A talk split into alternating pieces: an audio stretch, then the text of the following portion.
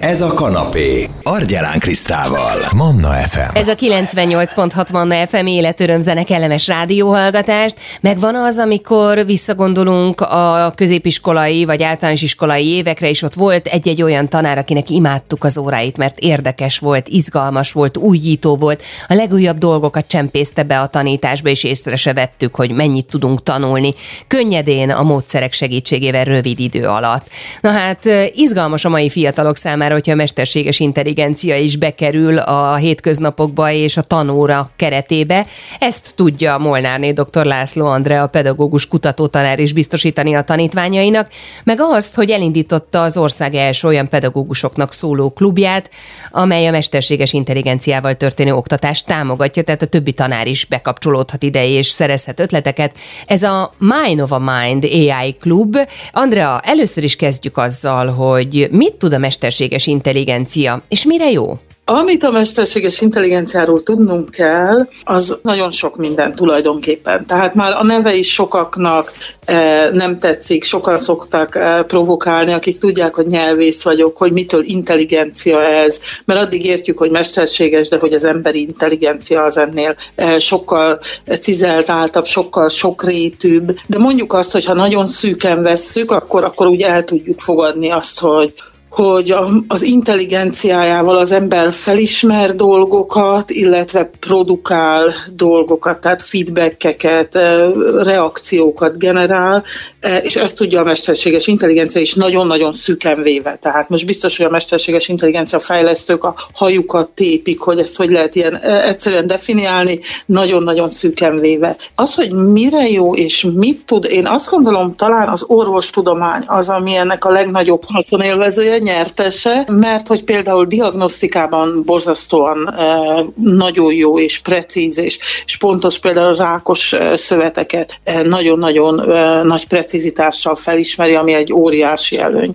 De hát nyilván rengeteg számos területen használják. Ugye ami most nagyon fut és nagyon-nagyon elterjedt, az a marketing része a dolgoknak, mert azért viszonylag jó marketing szövegeket tud írni, hogyha hogyha jól, jól van programozva, és hogyha jó, jó alkalmazást használunk, tehát most itt nem feltétlen csak a chat GPT-ről beszélünk, mint mesterséges intelligenciáról. Tehát, hogy azt gondolom, hogy tényleg nagyon széles, a használata, nincs olyan szféra, ami ne tudná használni, vagy ne használná, vagy ne látná az előnyét, és nyilván, hogyha valaminek előnye van, akkor nyilván, hogy van hátránya is. Mennyire kell félni tőle? Én mindig azt mondom, hogy én azt érzem, hogy ugyanott tartunk technológiai robbanásban, mint mikor Tesla és Edison bejelentette, hogy az elektromos árammal elkészültek, megvan, megvan az első villanykörte, és ne adj Isten esetleg a, a lakásokat alkalmassá lehet tenni arra, hogy,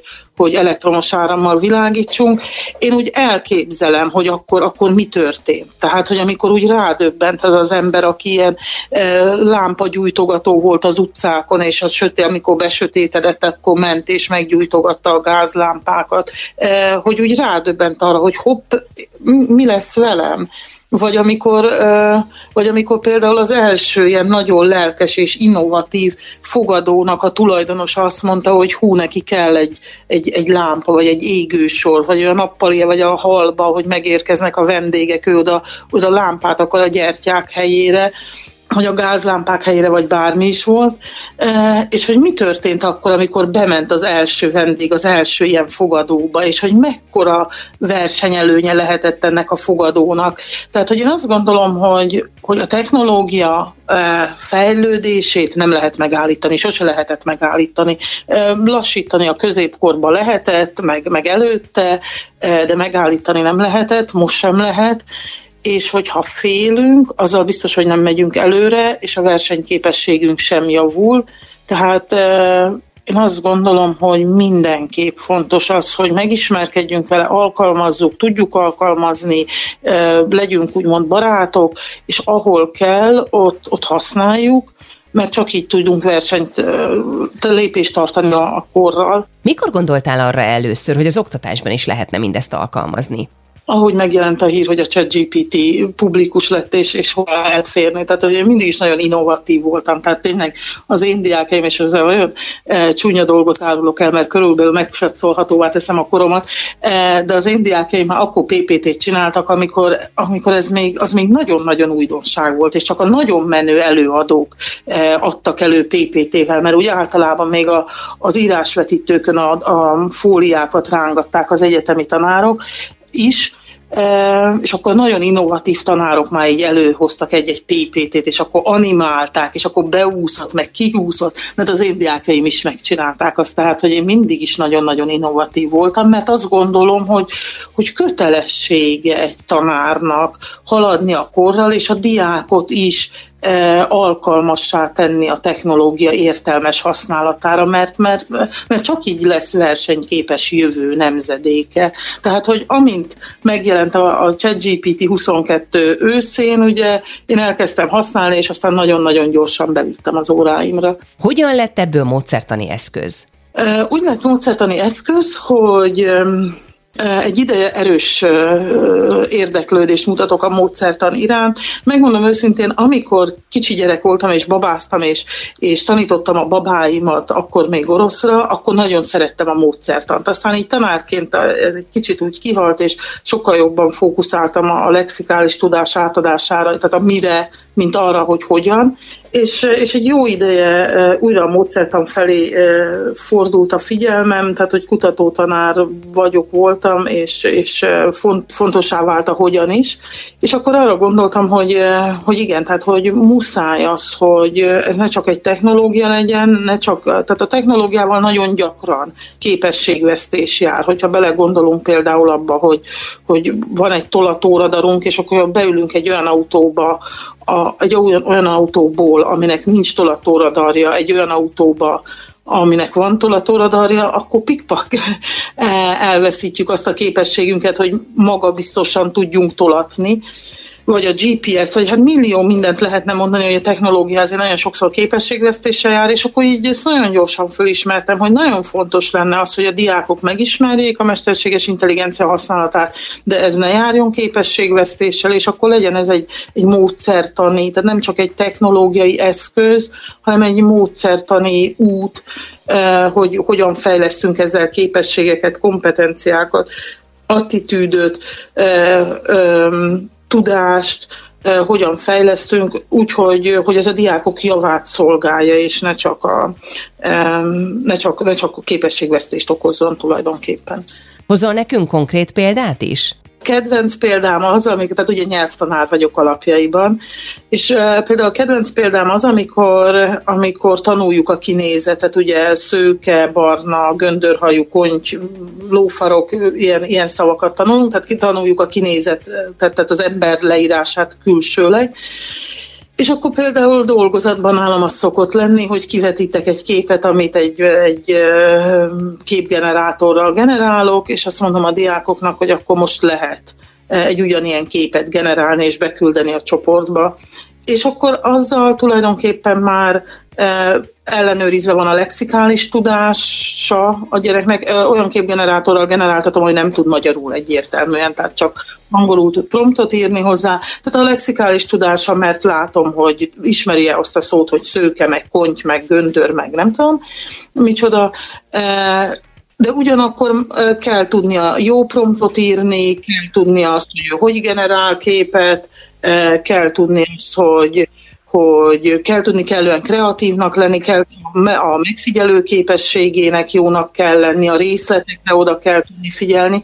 Tehát, hogy például, például ilyen, például egy ilyen feladatnál. Ezt gondolom nagyon-nagyon élvezhetik a diákok. Mikor vetett be például még a mesterséges intelligenciát? Van olyan, amikor például az autonómiát szeretném fokozottan fejleszteni, meg a szövegértést, meg a, meg a, meg a gondolkodást, meg a logikus gondolkodást, akkor például nagyon gyakran azt mondom a diákoknak, hogy most itt van egy nyelvtani anyag, amit én nem fogok elmagyarázni, itt van egy pár példa, magyaráztassátok el a ChatGPT-vel magatoknak. Ez azért is jó, mert ugye a gyerek rájön arra, hogy hogy ChatGPT-vel bárhányszor újra generáltathatja a választ, és az nagyon sokszor más választat. Tehát addig, ameddig a tanár, addig nem tudom, két-három magyarázat tud, mert hogy, mert hogy olyan két-három szempontból tudja megvilágítani a adott koncepciót, vagy az adott problémát, addig a ChatGPT azért többféle módon meg tudja világítani, tehát akárhányszor elmagyarázhatja, és akkor megtanítjuk a gyereknek azt, hogy,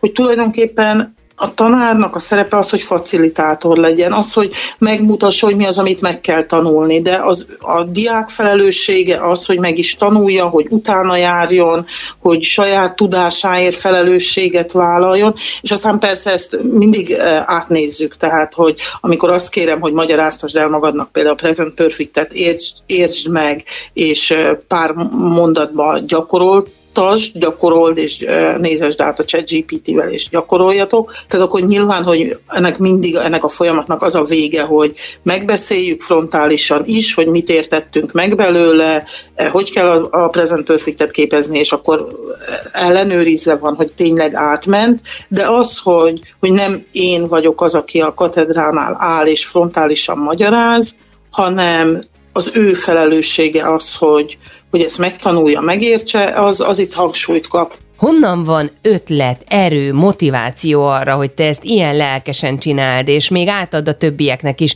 és létrehozd a Mind of a Mind AI klubot, ahová pedagógusok is kapcsolódhatnak, akik szeretnék a mesterséges intelligenciával történő oktatást szintén támogatni és a részesei lenni. Tehát megmondom őszintén, nekem erős, erős a drive-om arra, hogy, hogy a tudást megosztam. Azt kell, hogy mondjam, hogy számomra az eskü, mint olyan, az egy nagyon-nagyon komoly és szent dolog és amikor a doktori vagy na, milyen avatásomon voltam, akkor ugye ott esküdtettünk, esküdtettünk a tudományos színvonalra, a tudományos igényességre, és arra, hogy a, hogy a tudományos ismereteinket kötelességszerűen megosztjuk egymással, tehát egyfajta publikációs kényszer is van bennem, ami publikációs kényszer akár szóban, akár írásban, tehát nyilván, hogy szoktam cikkeket is, tudományos cikkeket is publikálni erről, meg, meg konferenciákon is, tudományos konferenciákon is részt venni, de nyilván, hogy a tudomány a tudományos ismeretek terjesztésének nem csak a tudományos színvonal az egyetlen módja, hanem úgymond van egy ilyen szélesebb réteget megérintő módja is, mint például a Facebook csoportba megosztani a tudást. Tehát, hogy igazából a, a doktori fogadalmam esküje az egyik, a másik pedig, amit el szoktam mondani, és nagyon hálás szívvel gondolok rá, amikor én elkezdtem a pályámat, akkor a Pápai Református Gimnáziumba kezdtem, és ott dr. Kálmán Attila volt az igazgatóm, az első igazgatóm az életemben, és neki az volt a megközelítése tulajdonképpen a Pápai Református Gimnázium színvonaláról, hogy mindenkinek esküt kell tennie Isten és a gyülekezet szín előtt, aki belép oda, akár tanárként, akár diákként, és nekünk arra kellett esküt tenni, hogy a tudásomat a korkövetelményeknek megfelelően bővítem, folyamatosan képzem magam, és az életemet az oktatásnak szentelem. És tulajdonképpen ez a két eskü az, ami, ami napi szinten engem motivál, hogy amikor fölkelek, hogy igen, az eskümnek eleget kell tenni, én megesküdtem arra, hogy, hogy a tudásomat napra készen tartom, és hogy ezt a tudást megosztom. Nagyon szépen köszönöm. Élvezet volt hallgatni már így rádión keresztül is Andreát. Molnárné dr. László Andrea, pedagógus kutatótanár volt a beszélgető partnerem. Hát még milyen jó lehet az óráján ott ülni. Hogyha valaki szívesen visszahallgatná a beszélgetésünk a Manna FM podcast felületén szintén fellelhető, akár itunes akár Spotify-on lehet visszahallgatni, meg lehet osztogatni, el lehet küldeni mindenkinek, és lehet követni a példáját. Itt a Manna FM-en most életörömzenék, aztán lassan búcsúzkodunk. Manna, ez a kanapé, Argyelán Krisztával. FM.